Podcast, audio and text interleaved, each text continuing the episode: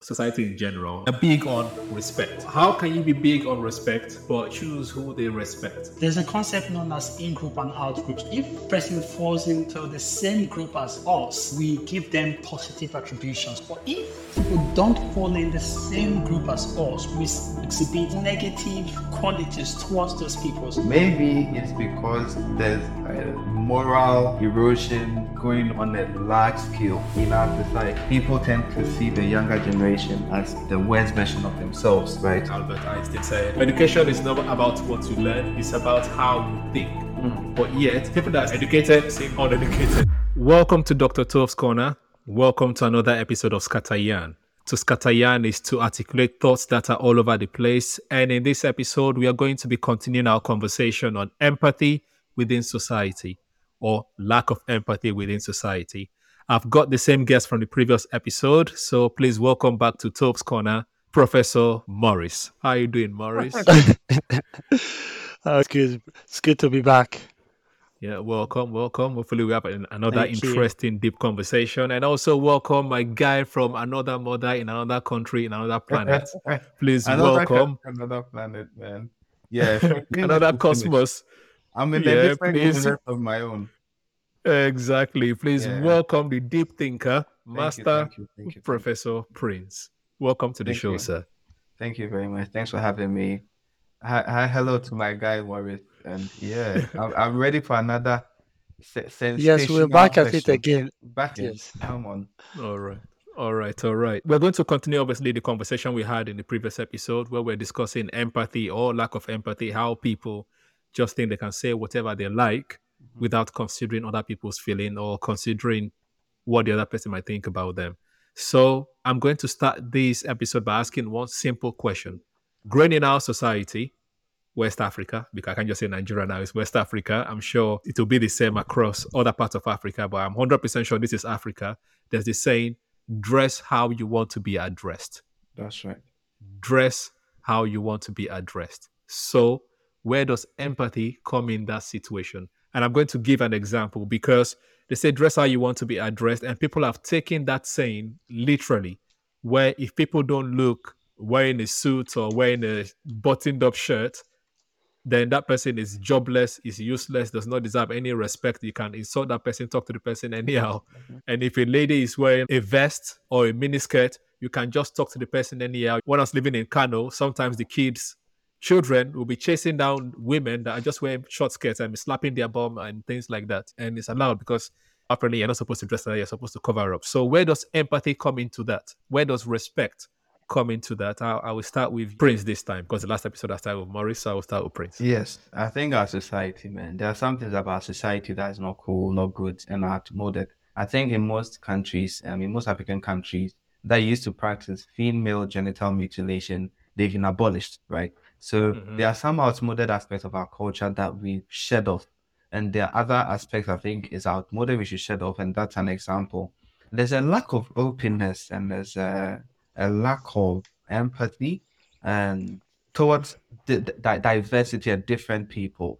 Now, the extent to which we have to be diverse and empathetic to um, different people, the extent to which you can do it is a subject of debate. But I think uh, most, uh, well, uh, let's because we are West Africans, then we can say that. Uh, using where I'm from, Ghana, most of mm-hmm. us could be more open-minded, more empathetic, more tolerant of the diversity and divergence in different people. Some things are not right, like how people dress. Like I, have done this several times. I go to the bank sometimes. Yeah, I can dress like this, wear, wear in a t-shirt, wear t-shirt and then a short. I'll go to the bank, and then they'll treat you like every other person. But let me put on mm-hmm. what my what African print up and down. I put some mm-hmm. on, some gold watch and a great gold bracelet. Put my hand in my pocket, form like an organ, and then mm-hmm. I go at pocket and I'm trying to articulate myself differently. And then oh yes, I boss. The, the reception is different. It's just sometimes it's a bit unreal. If yesterday I was having this conversation with some friends of mine, do you have to be what people want to see, or you have to be yourself? And it went like hmm. in so many directions. But yeah, some some aspects of our culture are more that we need to shut off. Seeing yeah. people as a certain way based on how they are dressed, because mostly people dress for reasons not because of what perhaps they are. There's elements of that still, but to just judge people or conclude on what a person's substance is based on just their appearance is basic, is rudimentary, is archaic thinking, in my view. Hmm. So before I bring Morris in, what you said just made me remember when Mark Zuckerberg came to Nigeria, I think in uh, between 2019 and 2021, I think. He came to Nigeria, obviously, he just wears t shirts wherever he's going to. And people were like, oh, look at Billionaire, he's wearing t shirts. And everyone around him was wearing suits. And they were all yabbing people that are wearing suits, which was funny to me because the same people that are saying that will be the people that would disrespect those that are in t shirts and respect those mm. that are wearing suits. So mm. it's like hypocritical once like, again. Are you wearing t shirt? Exactly. But then they were they were there praising Mark Zuckerberg for wearing t-shirt and people around him wearing suits. I just remember that scenario. Yeah, Morris, what do you have to say about this dress? How you want to be addressed? I think how we address people is also based on perceptions. It's based on there is this implicit bias that comes with it, right? Because what we have is a situation whereby we have these unconscious automatic assumptions about people and that's as a result of experiences that we've had over time and repeated exposure so again because we've exposed to a certain way or views over time we begin to address people based on that. So let's say somebody is dressing and they want to be addressed as they don't even see anything to it. So you put on something simple. You're wearing this because maybe the weather is hot, so you're wearing some skimpy dress and you're wearing mm-hmm. some light outfit because number one, you like how that feels towards your skin. So you're not really thinking about if you're going to be addressed in a certain way.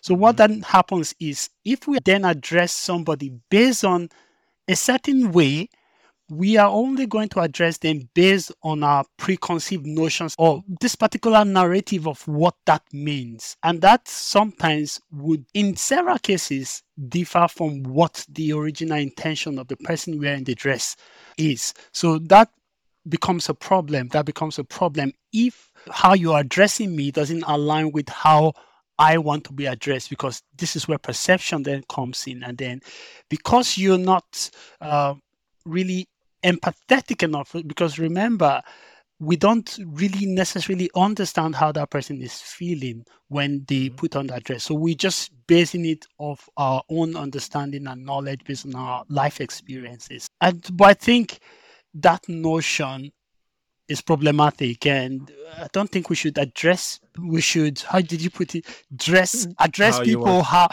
we should address people how they by how they dress. Mm-hmm. Um, I think rather we should address people how they want to be addressed.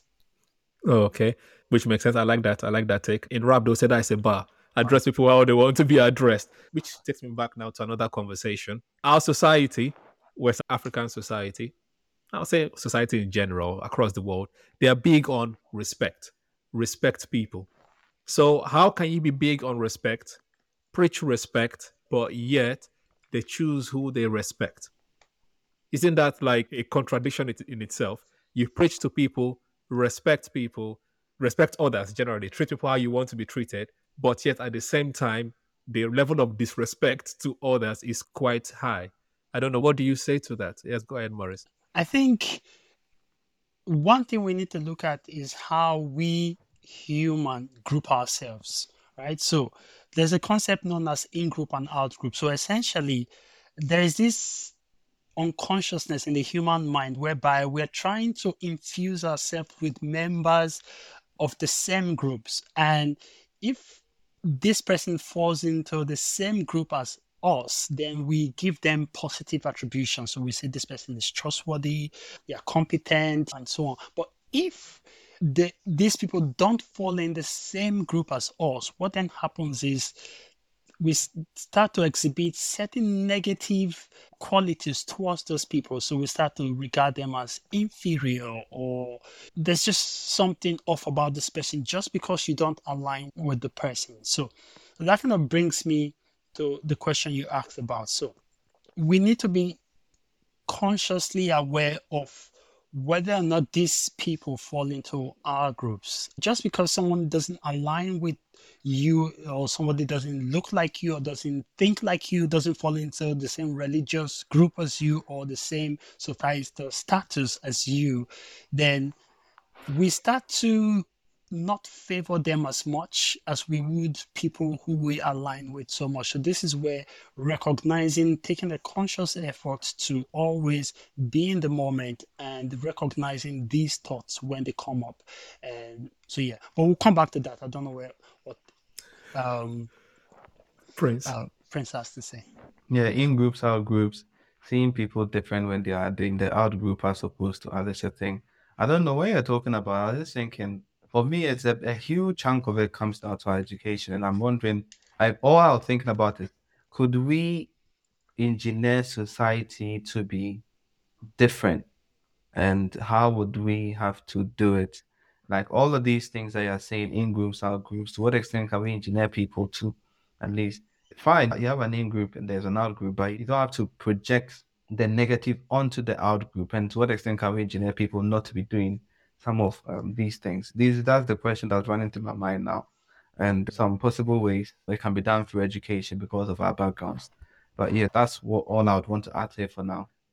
Yeah, but then speaking about education, we're all educated. The whole respect thing is educated. You hear it from all your religious teachings, you hear it from home. Respect people, treat others how you want to be treated, you know. Um, like how can you be preaching respect, but at the same time there's high level of disrespect?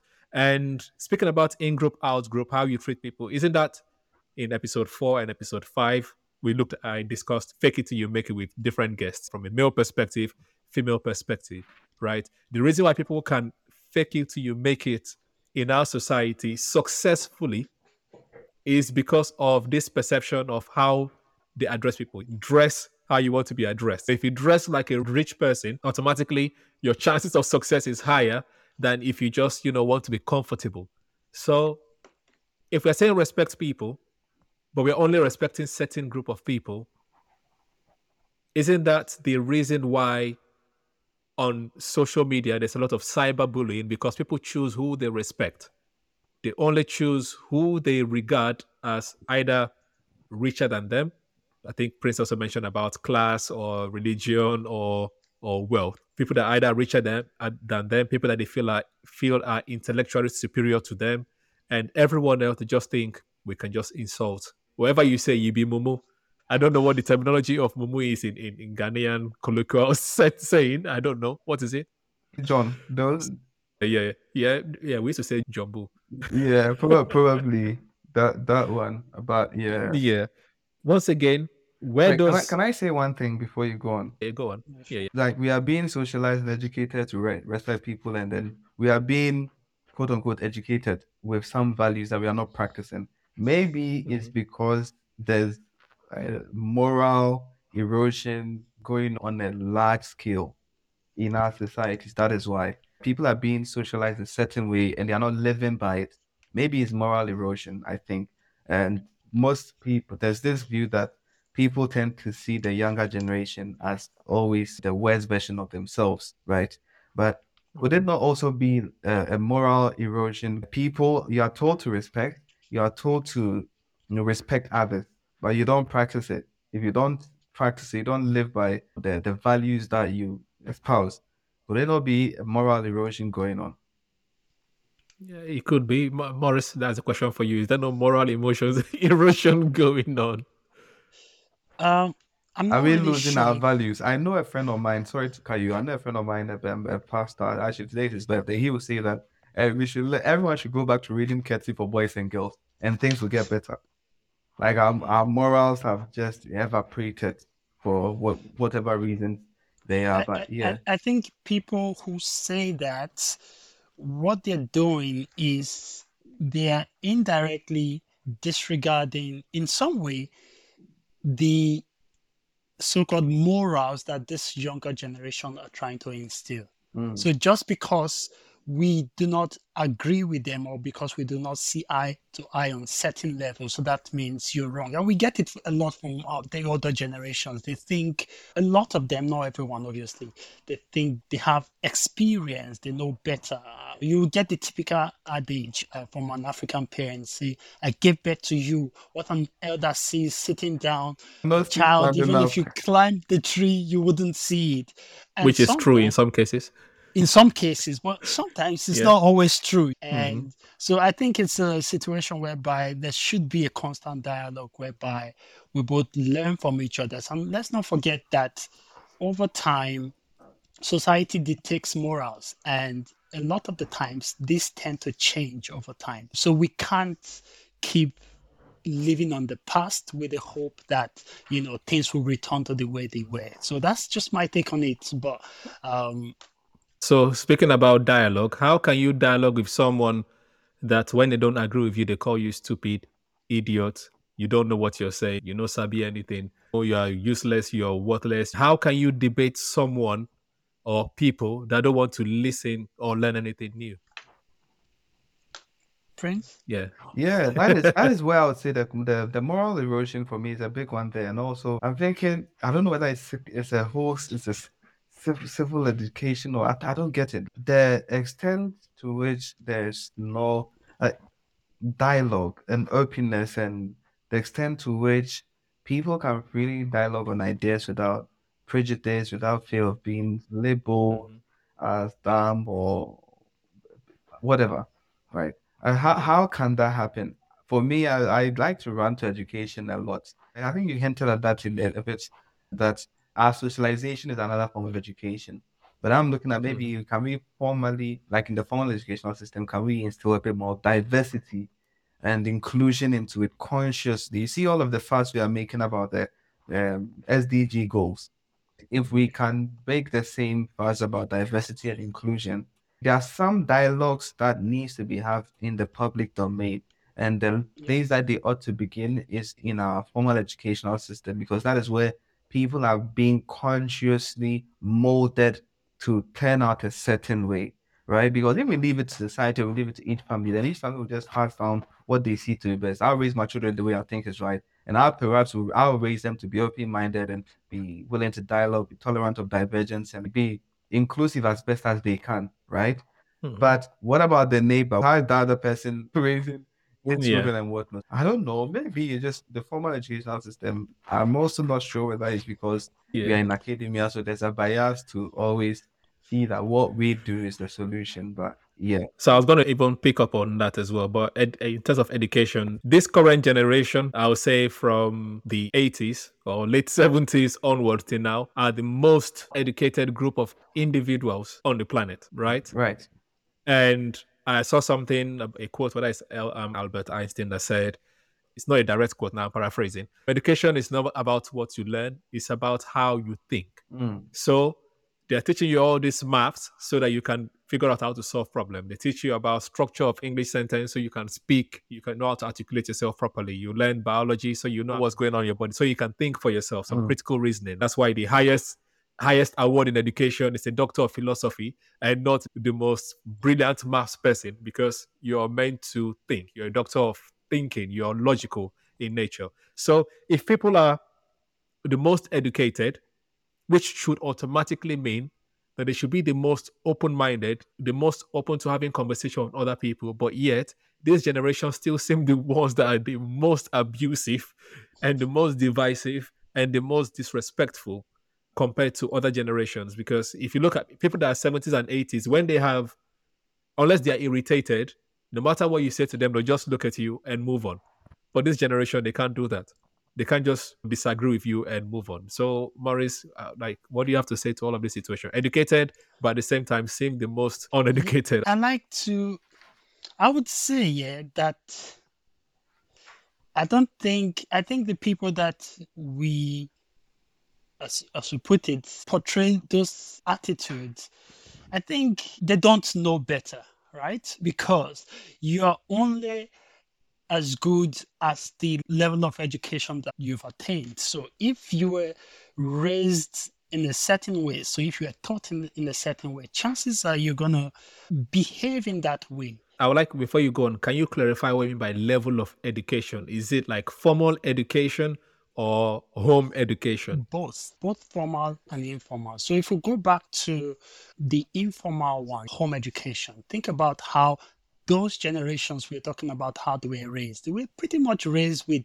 well, in our part of the world, I would say, with an iron fist, whereby there is corporal punishment when you do something. So we talk about respect, but then if you do something wrong, there isn't that much conversation. A lot of the times you're not even told the reasons behind why you shouldn't do certain things. They just said, obey me. And as a result of that, what we've had is a situation whereby people basically they just conform, but that's how they were raised. So they were raised in such a way whereby when they do something that is not right in the views of those people who say that it's not right, they're punished. There's like a there's like a punishment attached to it. So when you've grown up with that kind of upbringing, again, I always go back to foundational development, how you were raised when you were a child. For example, I remember a couple of weeks back, my uh, nephew and nieces they came over for Christmas, and you could see the dad basically telling the, the, the, older child, they say, go kiss your sister good night and take this and share it with your sister. He could have easily given the both of them separately, but say, share this with your sister. And even when the sister acts up in a certain way, say, no, don't do this, and you go back to reinforcing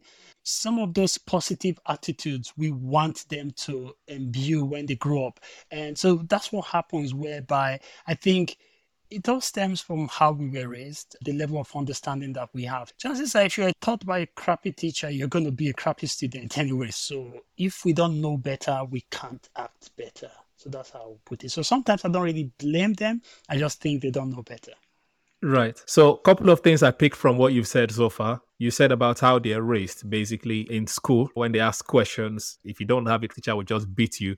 And so basically saying you're stupid, so don't you ask me any questions, no explanations, and then they bring that attitude to life or in social media where if they don't agree with other people, they beat them, and this time it's an insult, basically. Yeah. But at the same time, the example you gave about nephews and nieces sharing and caring for the sibling is the same thing on social media as well. People care for their family members. They will not insult their family members online. Never, ever. They will love and care for the family member, but everyone else can be insulted, right? Which takes us back to the question we had in the previous episode in terms of must you feel something to have empathy? Must it be my family member before I realize that I can't just give them low self esteem because I disagree with them. So, yeah, we can say it's education system. Yeah, we can say they don't know any better. How does that change? I don't know if education can change it. I don't know if family can change it. Like, where will people get empathy from? Is it going to be self taught empathy, or do you have to wait for your pastor, priest, radio programming to come and start teaching you how to understand people? I'll, I'll come to you, um, Prince. The the social systems the social institutions, sorry, would have to take a, an active role in it. But leaving it to the social institutions makes it complicated, which is why I like to. If I'm to pick two institutions, I'll perhaps say what the government does through civic education, and then also what our educational system does. For me, I put it down that I, because of my love for philosophy and what I think philosophy does, I think when people are more educated in philosophy, they understand the world better they understand the world around the world around them better, and then the remote world also a bit better. And more education in philosophy, I think, would be a big remedy to all of that. If people are educated in philosophy, they understand some knowledge in metaphysics, ontology, epistemology, position in the world, where the diverse views about how the world came about, the diverse views about different societies, things around ethics, different ethical systems, how other different cultures live, a bit of sociology and all of that, right? So I'm thinking that philosophy pale in our education system that we can sort of give students once they go through the education system, by the time they've come out, they've been educated so much about the world around them and then the remote world, the world that is so distant from them that they cannot see or interact with, that they are very much, you know, they understand what it is to be to live in a diverse world. And the government also plays a role. I think the government can make a conscious effort and a more um, systematic effort to introduce the larger populace to more of the world than what is around them. Because mostly when you find people that are exposed and well traveled and have experienced different cultures, they are very tolerant of divergence. But then Yeah. if you find people who have experienced a monoculture, have lived in a small town and never been out, and I think those people tend to be less open. I'm not saying that the people like that are always certain type of people, but they tend to be less open. The people that have always have only been to one religious system, one ethnic group, one race, when they experience others not like them, that is where what Morris said earlier on, the in-group, out-group dynamics play out a, a lot. And so the government can play an active role in systematically opening up the populace to more of the world. There was this show back in the 1970s in the US, Cosmos by Carl Sagan, which was about the universe and man place in the universe, how many planets there are, astronomy, all of that, right? And that was like it did help a lot. It opened the the public's eye to more of the world. Okay, like every time I say, if once I get some loose millions, I'll take that. I'll take that show, translate into like several local languages, and blast it on the radio, or sorry, on the TV in Ghana. And I bet that would shape a lot of minds. So the government can make a systematic effort. That's one. An educational system, a formal educational system, must inculcate more philosophy into it. When we are young, Right. we learn about we learn social studies. Our place in Ghana now they've changed the, the the name of social studies in the primary education. It's now what our world and our place in the world, like genuinely opening the students up to more of the world, and then ed- educating them more in philosophy. I think would ground us. I I don't know, but I that's my conviction. Formal educational modifications in terms of philosophy, and then a bit more of the social philosophy, and then the government systematic effort. I think that'll go a long way to engineer our society differently. You know, Yeah, just to piggyback on what you said, I definitely agree with what you said. This is where the government, like you've mentioned, and not just government, private players as well, could use this same media and technology. So nowadays we have informations at the palm of our fingers. So we could use this as a tool to enhance empathy development. So by exposing people to different perspectives, ensuring that the experience of people and the emotions that these people exhibit are also put out on display as well. For example, I think a study was done with kids that were exposed to certain characters through TV and media at an early age. They start to exhibit those characters that is being portrayed on the films and the programs that they're watching. So by constantly exposing people in general to this, I think it would go a very long way to help develop empathy or more empathy towards yeah. sorry, I let don't me agree with this. Let me chip in Go on. this. Uh, I know you, you well, or maybe I should wait for it here, but I just wanted to add this. No, go Ul- for it. Ultimately, each individual should take it upon themselves to be more open and diverse and what have you. And our social institutions, the custodians of knowledge and figures with followers and whatnot, they, anyone in a position to shape the minds of people should contribute to it. Individuals themselves should take some level of accountability. But to be able to achieve that macro level transformation is why I like to bring in the formal educational system and then the systematic efforts of government to engineer society differently. Please share your thoughts with us. Oh, just Yeah. before you do, just one All last right. one. Okay. so remember what we talked about cognitive and intellectual empathy. So this is where as individuals, we need to find ways to leverage both capabilities. Uh, we need to ensure that we use the intellectual part of the conversation to help us relate more with experiences that we are not familiar with. Mm-hmm.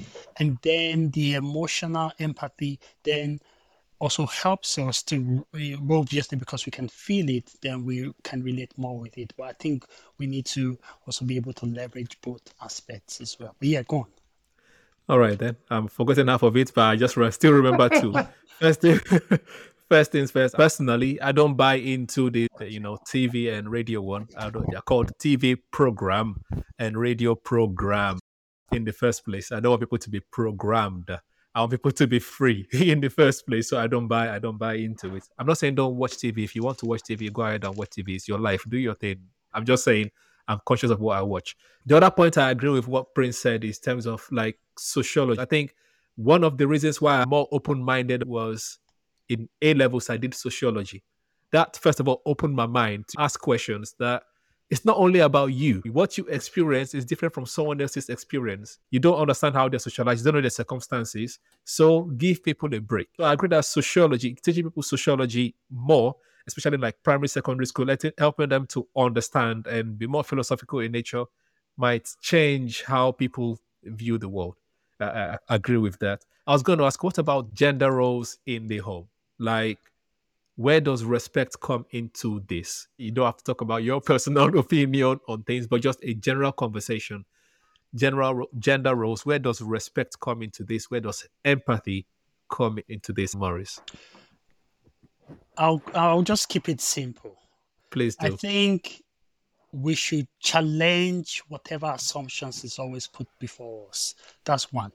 And also we should be able to because a lot of the time there's this gender stereotypes. And as a result of these stereotypes i talked earlier about how men tend to suppress uh, empathy. And then women are seen to basically overextend it. So the goal would be to challenge some of these existing stereotypes that we have. And yeah so i, I think for gender roles we should also be mindful about what we teach our kids going, growing up. Again, even not just our kids, uh, the type of conversation we have with our family members, our friends, in terms of perpetuating those negative stereotypes when it comes to um, expressing empathy. And so I think that's also another important aspect as well. And also, we should, again, we should put humanity first. I always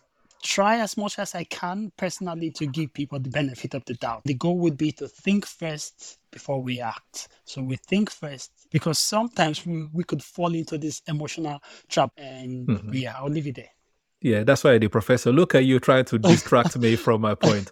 I'm not going to buy it. Oh, you were masterful at it as well, the professor Morris. But we'll leave it at that. Nice cop out, but you've not answered the question. I'll come okay, back. And no worries. Um, yes, Mr. Prince, please right. do not cop out. No, not um, at all. Yeah, what do you think about where does empathy come in? Yes. So in gender roles and empathy, gender roles, relationships. Now, yes. I have a very definite opinion on this, and I'll be direct with it as well.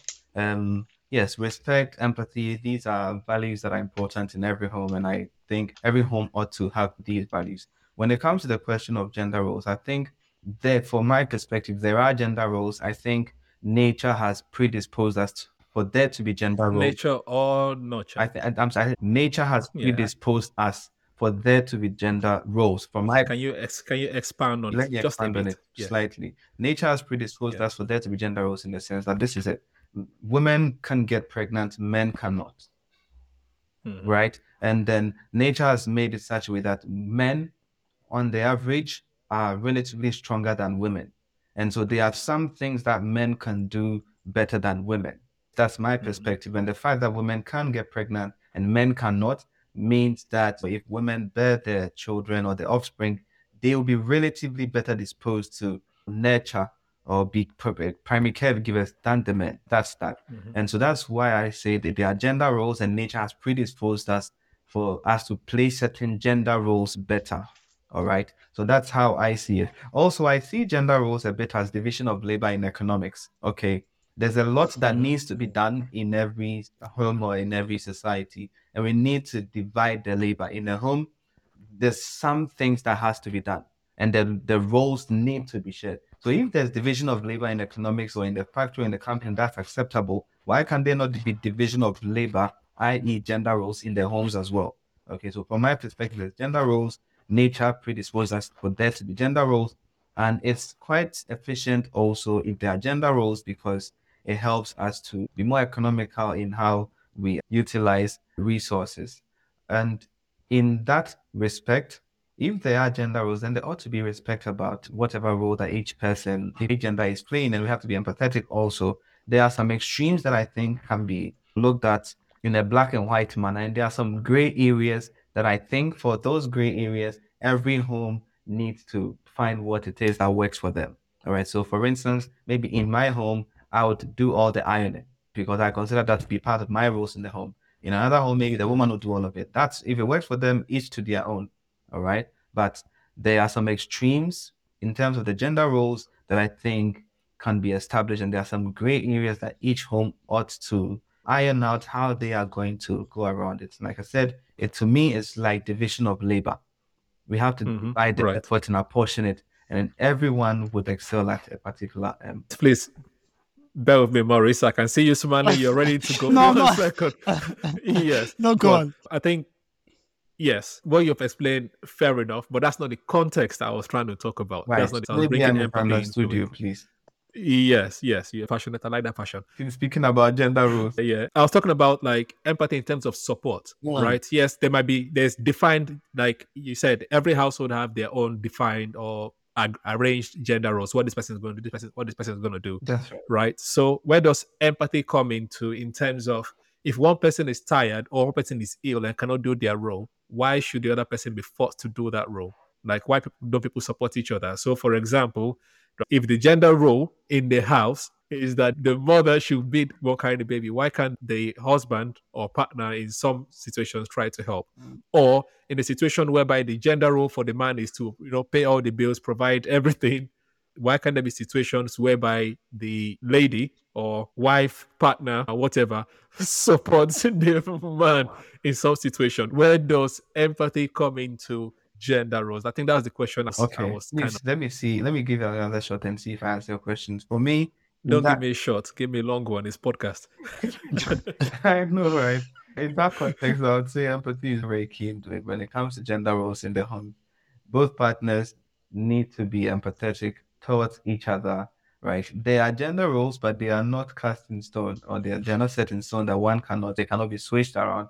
I think yeah. just like division of labor, others will excel at other roles more than other people, right? However, in the same context of division of labor, when the person that is excellent at the role is not available to do it or anything hinders them, then there or someone else needs to fill in for, for them. All right. So from how I see it, empathy is quite key in their homes because partners need to understand each other in terms of what role that they are playing how will they do it? And that way, if they are ever in a position of not being able to play their assigned gender role, then the other partner also be able to slot in. For that's me. I think for me, gender roles, there are some extremes, especially the ones mm-hmm. that are nature backed right? But hmm. aside from the ones that are nature, but for me, all the other gender roles are very fluid and they can be switched and swapped around. The man can be the primary financial muscle in the home, or the woman could also hmm. completely do that. Each, each to their own. That empathy mm-hmm. is very key, and it's key for me in my worldview because the gender roles, aside the extremes, like I said, are nature um, grounded in nature. The rest are very fluid, and so gen- empathy becomes key in the sense that since the gender roles could be switching from one person to the other and they can be changed in terms of who is doing what, empathy is key. If we empathize towards each other, then we can craft a system where each person is always playing a gender role that will make us thrive together. Because that's my best attempt at answering your question. If I feel that answering it, then I have to do my second reset no, no failure, no, no failure. We are not in the Kenyan society. Fair enough. Yeah, Morris, you want to come in? I could see you smiling. No, yeah. no. Yeah. I. He will give us a very evidence-backed uh, explanation soon. I'm sure. Yeah. No, I think you said it all. I think it's all about having a balance. Okay. And again, when it comes to decision making, there should be a balance. I, again, I, would personally say there is no gender specific role to a certain extent, but that's a different long conversation. So maybe we'll talk about we'll it another for time. You and-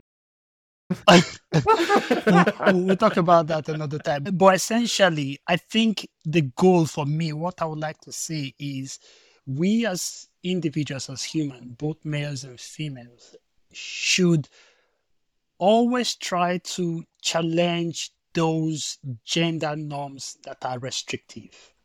That's what I'll say. There are certain roles that the way it's been portrayed that the father or the mother has to do it. I think the goal is to challenge some of those things. It doesn't necessarily mean you have to disagree or agree, but just think them. about it.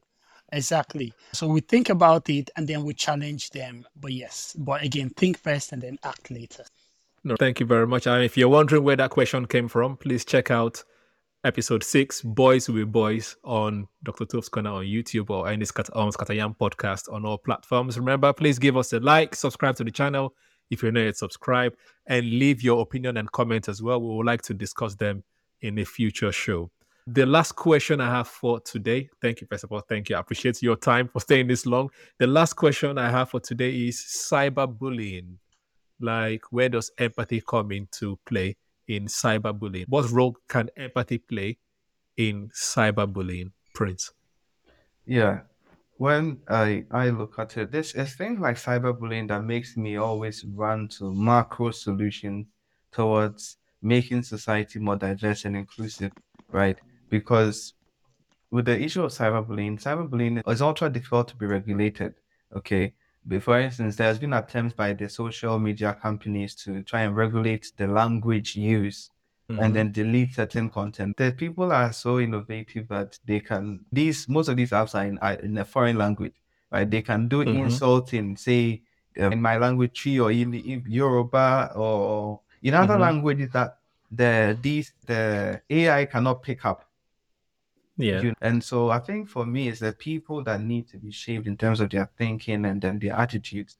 When the government makes that systematic efforts across society to make us more diverse and inclusive, that will help. Your educational system is doing that, that will help.